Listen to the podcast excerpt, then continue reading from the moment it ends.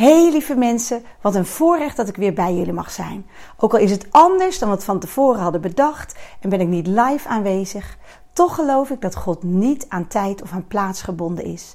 En dat Hij je opzoekt op de plek waar je bent. Of je nu in je slaapkamer ligt omdat je ziek bent, of omdat je in je huiskamer met je gezin zit te kijken, of misschien ben je lekker aan het wandelen in het bos of waar dan ook.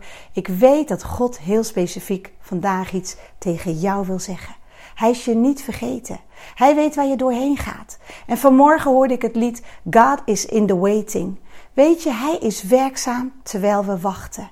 En misschien ken je wel de leus die ik altijd heb van maak van je wachtkamer, van die tussenfase waar je nu misschien in zit, maak daarvan een verwachtkamer.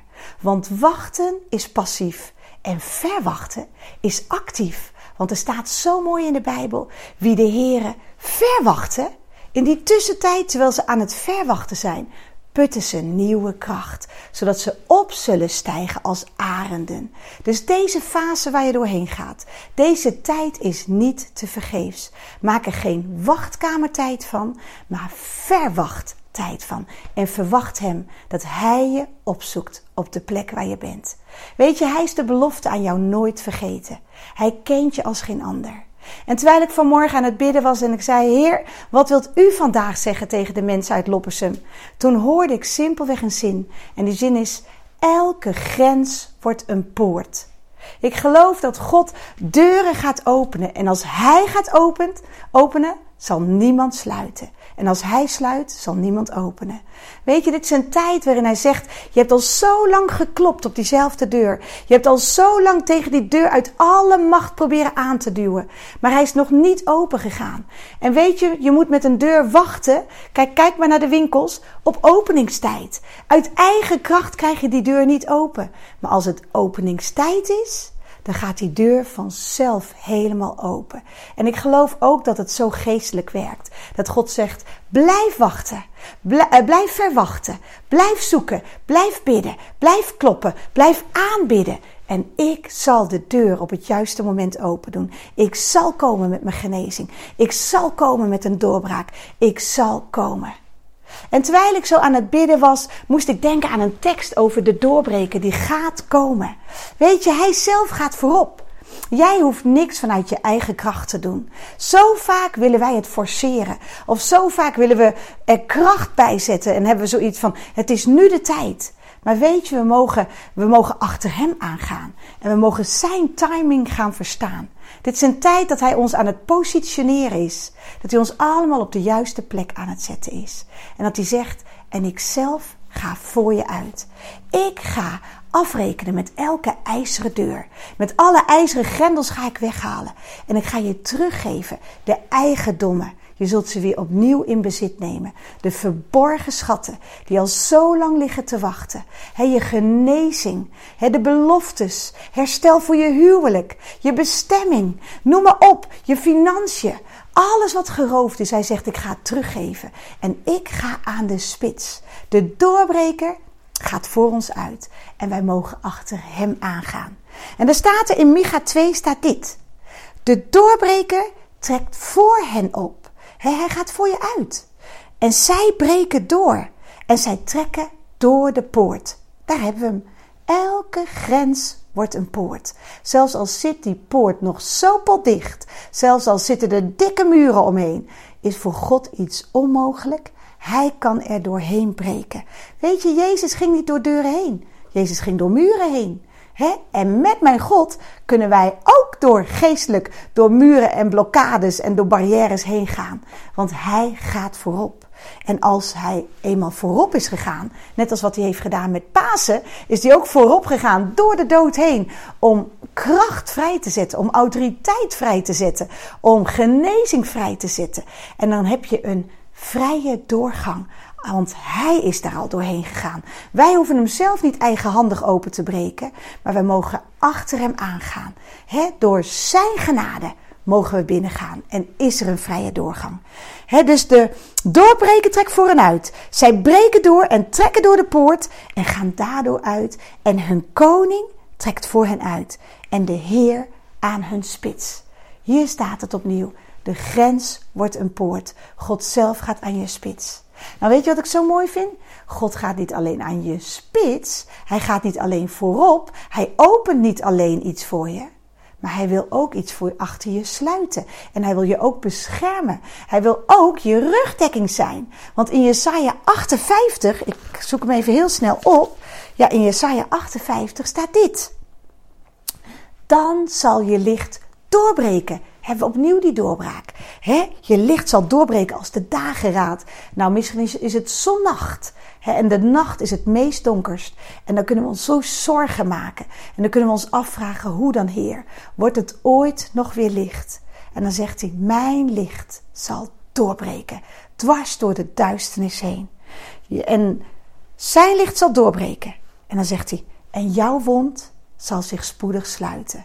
Weet je, hij gaat alles. Hij sluit en hij opent. Hij sluit ook oude wonden af naar het verleden. Oude pijn van binnen. Hij sluit het af, zodat je het niet meer meeneemt naar je nieuwe seizoen.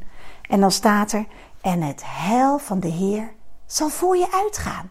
Dus zijn genezing, zijn herstel, zijn shalom, zijn vrede, alles. Het gaat voor je uit. En jij mag erachteraan gaan, achter hem aangaan. En de heerlijkheid van de Heer, die zal je achterhoede zijn. Wauw, hij gaat voor je uit en hij staat achter je om je te beschermen in gevaar. Hij gaat voor je uit, hij is achter je, hij is om je, hij is onder je, hij is boven je, hij is om je heen, hij is in je. dat is onze God. Als een beukelaar is hij om ons heen.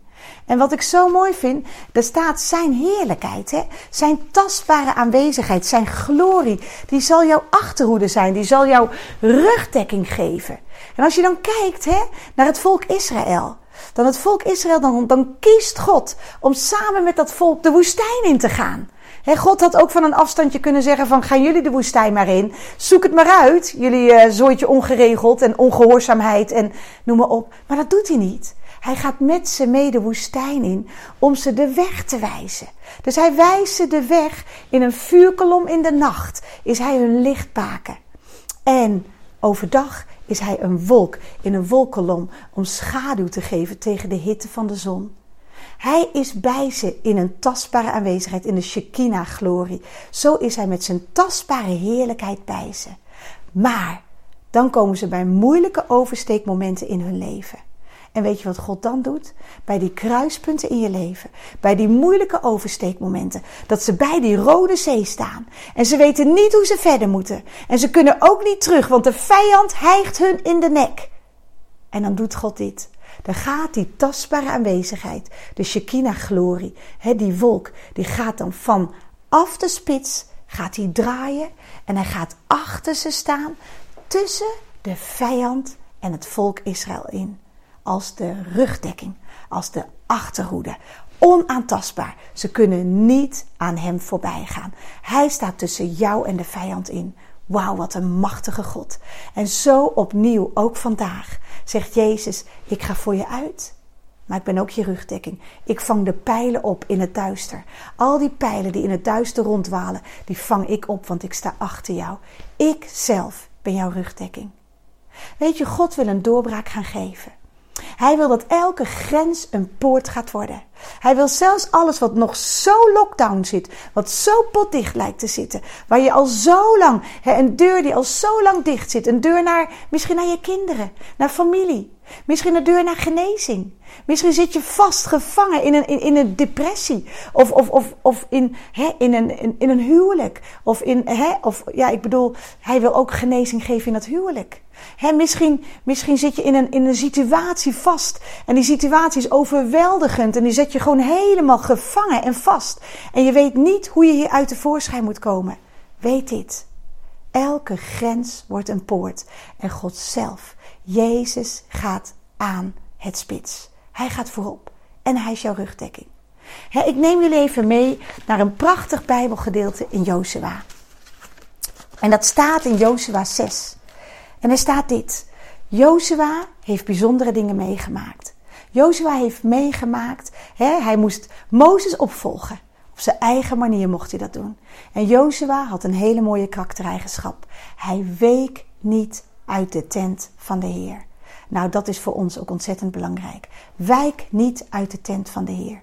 Liever één dag in uw voorhoven dan duizend elders. He, wees net als Jozua. Blijf bij Hem. die intimiteit met God, die relatie met God, die verbinding, die wederkerige relatie, die zul je meer dan ooit nodig hebben in een tijd als deze. Jozua, ja, zijn, zijn karakter kenmerkte zich door heel close te zijn met God. wat deed Jozua? Elke keer als hij met een uitdaging te maken had, dan raadpleegde hij God.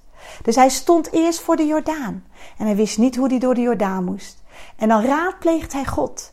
Het begint met opstaan. Hij stond vroeg op. Hij raadpleegde God. En dan zegt God tegen hem: Zet eerst je voet in het kolkende water van de Jordaan. En dan zal ik een weg doen ontstaan die er nog gisteren, nog eergisteren was. Hij moest in geloof een stap zetten. En hij handelde nauwkeurig. En wij willen het meestal andersom. Eerst een pad en dan wil ik wel mijn voet zetten. Maar dat is geen geloof. Geloof is uitstappen in geloof. Eerst je voet zetten en dan God vertrouwen dat Hij niet te laat gaat komen, maar dat Hij een pad kan maken wat onmogelijk is voor mensen. Dat kan God doen. He? En Jozua, wie ging daar trouwens ook weer voorop in de Jordaan? De ark van de Heer, de tastbare aanwezigheid van God. God zelf gaat aan het spits. Opnieuw ging hij aan de spits om een weg te creëren ook vandaag voor jou. Daar waar het uitzichtloos lijkt. Daar waar je niet weet hoe je verder moet. Het is nooit te laat. God zelf gaat aan jouw spits. En dan staat er, dan vervolgens zijn ze door de Jordaan heen gegaan. En ze hebben Gilgal meegemaakt, de afwenteling. Ze hebben de besnijdenis meegemaakt. En dan staat hij bij Jericho. Een bolwerk. Er staat in, in, in Joshua 6 dat die stad potdicht zit. De poorten zijn volkomen gesloten. Er kan niemand uit, er kan niemand in. Lockdown zouden we kunnen zeggen. Hè? En, en daar staat hij daar. Met die dikke muren eromheen, een bolwerk. Nou, waar spelen de meeste bolwerken zich af? In onze bol. Daar moeten we overwinning behalen over angst, over strijd in je denken, over aanklacht, over aannames, over, over oordeel, noem maar op alles. Dat begint vaak over leugens, dat begint vaak in ons denken. Daar mag je ermee afrekenen. Jozua die staat dan bij dat bolwerk en dan staat er in vers 13: e, eh, Het gebeurde nu, terwijl Jozua bij Jericho was, dat hij zijn ogen opsloeg. Nou, dan mag je even een punt zetten. Hij slaat zijn ogen op. Ik hef mijn ogen op naar de bergen. Van waar zal mijn hulp komen?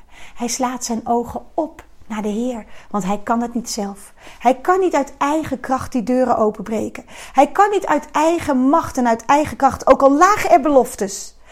En ook al had God gezegd, je zult eigendommen in bezit nemen. Hij kan het niet uit eigen kracht. Hij moest God opnieuw raadplegen, hem opnieuw verwachten en opnieuw zeggen: Heer, ik kan het niet. Ik geef me over aan u. Wat wilt u gaan doen? Heer, wat is uw timing? En hem, hem, hem raadplegen voor specifieke instructies. Weet je, Jozua leunde niet op de vorige successen van het succes van de Jordaan. Niet automatisch plakte hij zijn ene succes op de andere. Maar hij raadpleegt opnieuw heel diligent God. God, wat wilt u doen? Hoe wilt u het doen? Wat mag ik doen? Wat mag ik niet doen? Heer, wat bent u van plan om te gaan doen? Doen wij dat nog steeds? Raadplegen we Hem voor elke specifieke situatie? Zelfs al lijkt jouw situatie zo potdicht, zelfs al lijkt het onmogelijk, raadpleeg Hem. Vraag Hem opnieuw om instructies en om een blauwdruk en Hij zal het geven. En dan staat er, en hij slaat zijn ogen op. En zie, daar staat opeens een man met een opgetrokken zwaard. Weet je, hij kijkt niet alleen meer met zijn natuurlijke ogen, maar ook met zijn geestelijke ogen. Ik moet ook gelijk denken aan, aan de knecht van Elisa. Weet je nog dat Elisa omsingeld is door de vijand? En dat zijn knecht zegt: Oh mijn heer, we zijn omsingeld door de vijand. Zo kan het ook voelen. He, die dikke muren, omsingeld door de situatie, omsingeld door de vijand. En ik voel me echt een prooi, gewoon omsingeld. En dan zegt, de dan zegt uh, Elisa, Heer, open zijn ogen opdat hij ziet. En dan ziet hij opeens al die engelen, al die paarden met ruiters. En dat die veel meer zijn dan de vijand. En zo wil God onze ogen ook openen. Zo wil hij zeggen: kijk eens wie ik je ten dienst heb gesteld. Zie, richt je oog niet op je natuurlijke situatie, op die potdichte muren, op die dikke stenen, maar richt je oog op mij en zie verder. En dan staat er een engel. Een engel met een uitgetrokken zwaard, klaar om in de aanval te gaan. Een aanvalswapen en een verdedigingswapen. En hij staat er en dan vraagt Jozua aan hem: Behoor je bij ons of bij de tegenstander? En dan zegt die engel dit: Ik ben de vorst van het leger van de Heer. Met andere woorden, God stuurt geen kleine jongen voor jouw situatie. Hij stuurt de aanvoerder van het leger van de engelen voor jouw grote situatie. Hij weet wat hij doet en hij stuurt zijn machtige, zijn machtige engelen om jou te helpen. En dan zegt die engel dit. Nu ben ik gekomen. En ik geloof dat dit een rema-woord is voor jou, voor vandaag. Misschien heb je al zo lang gebeden. Zit je in een potdichte situatie en dan zegt God dit. Nu ben ik gekomen. Nu stuur ik mijn engel naar jou. Mijn engel van doorbraak. Nu stuur ik engel met opgetrokken zwaard om je te beschermen, om je te bevrijden, om je te genezen, om je te. Hè, noem maar op wat je nodig hebt. Nu ben ik gekomen.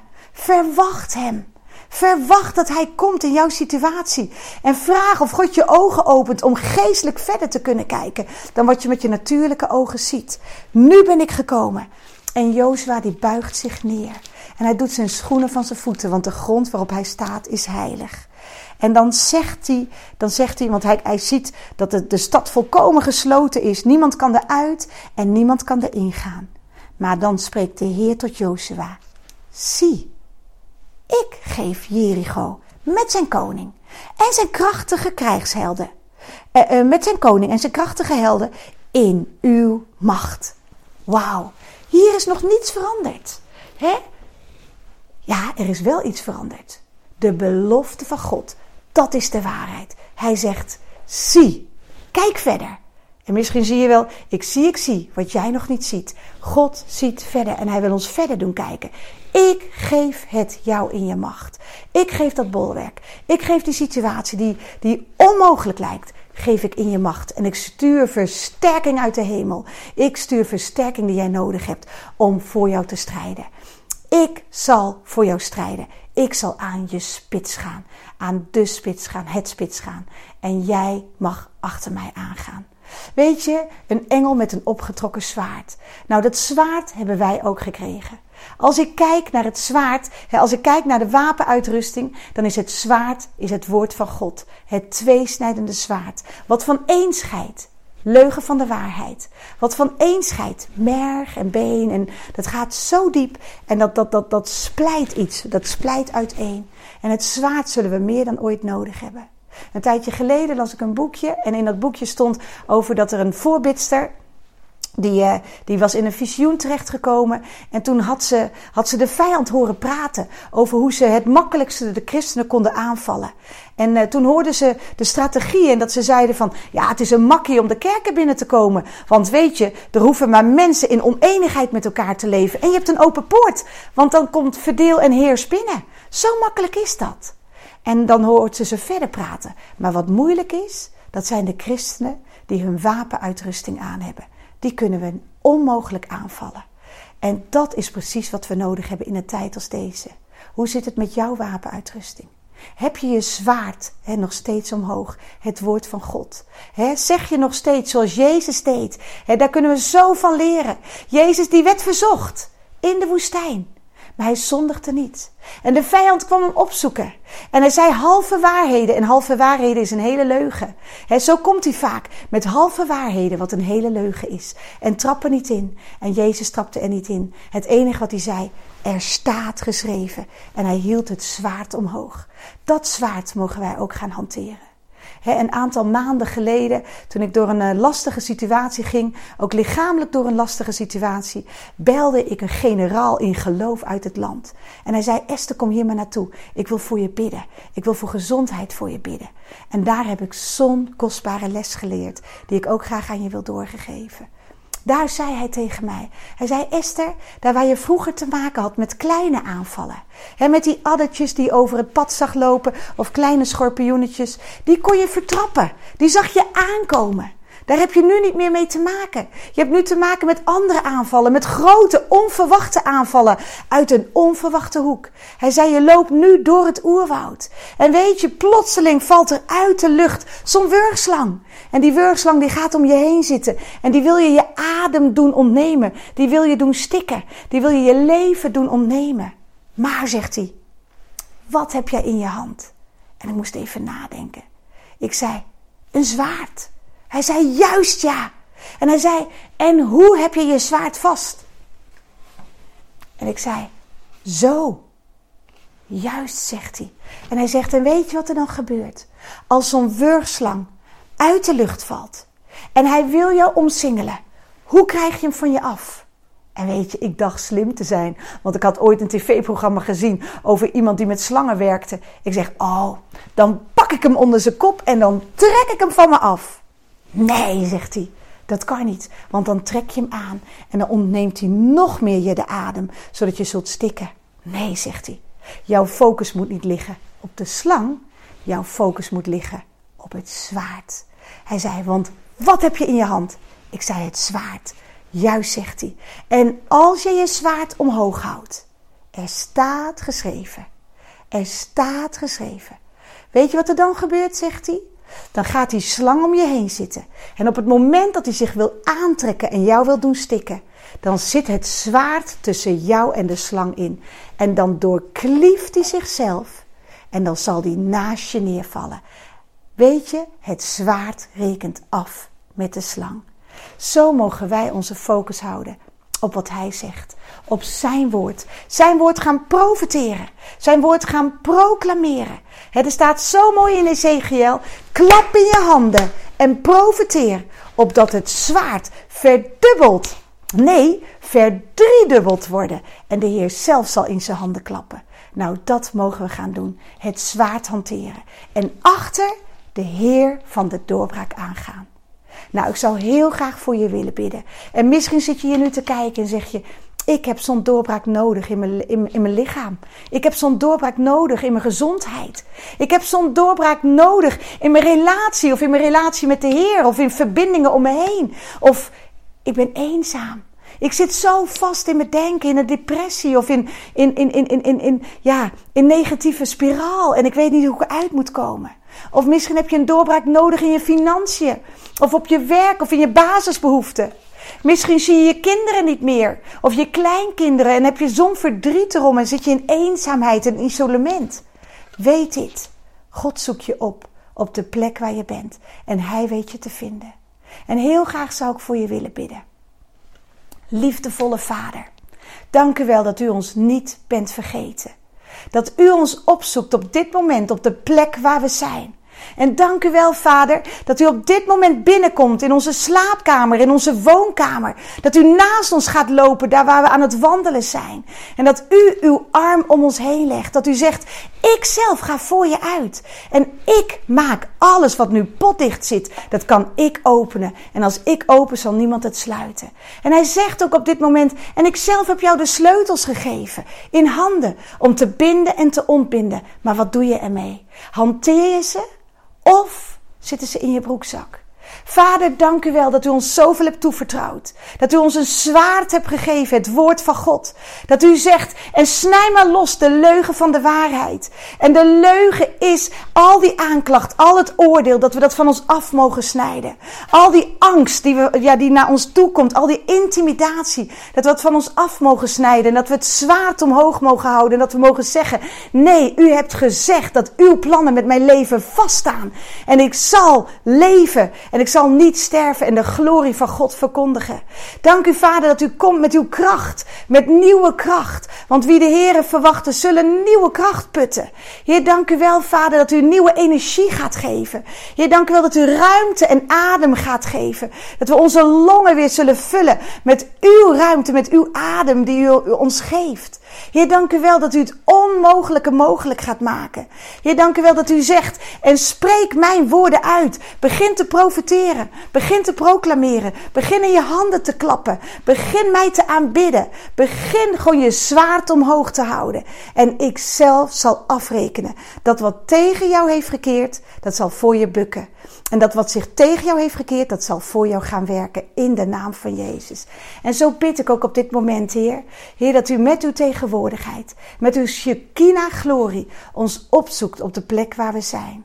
Heer, dat u voor ons uitgaat om ons de weg te wijzen. Maar dat u tegelijkertijd ook onze rugdekking bent om ons te beschermen. Om tussen de vijand en ons in te gaan staan.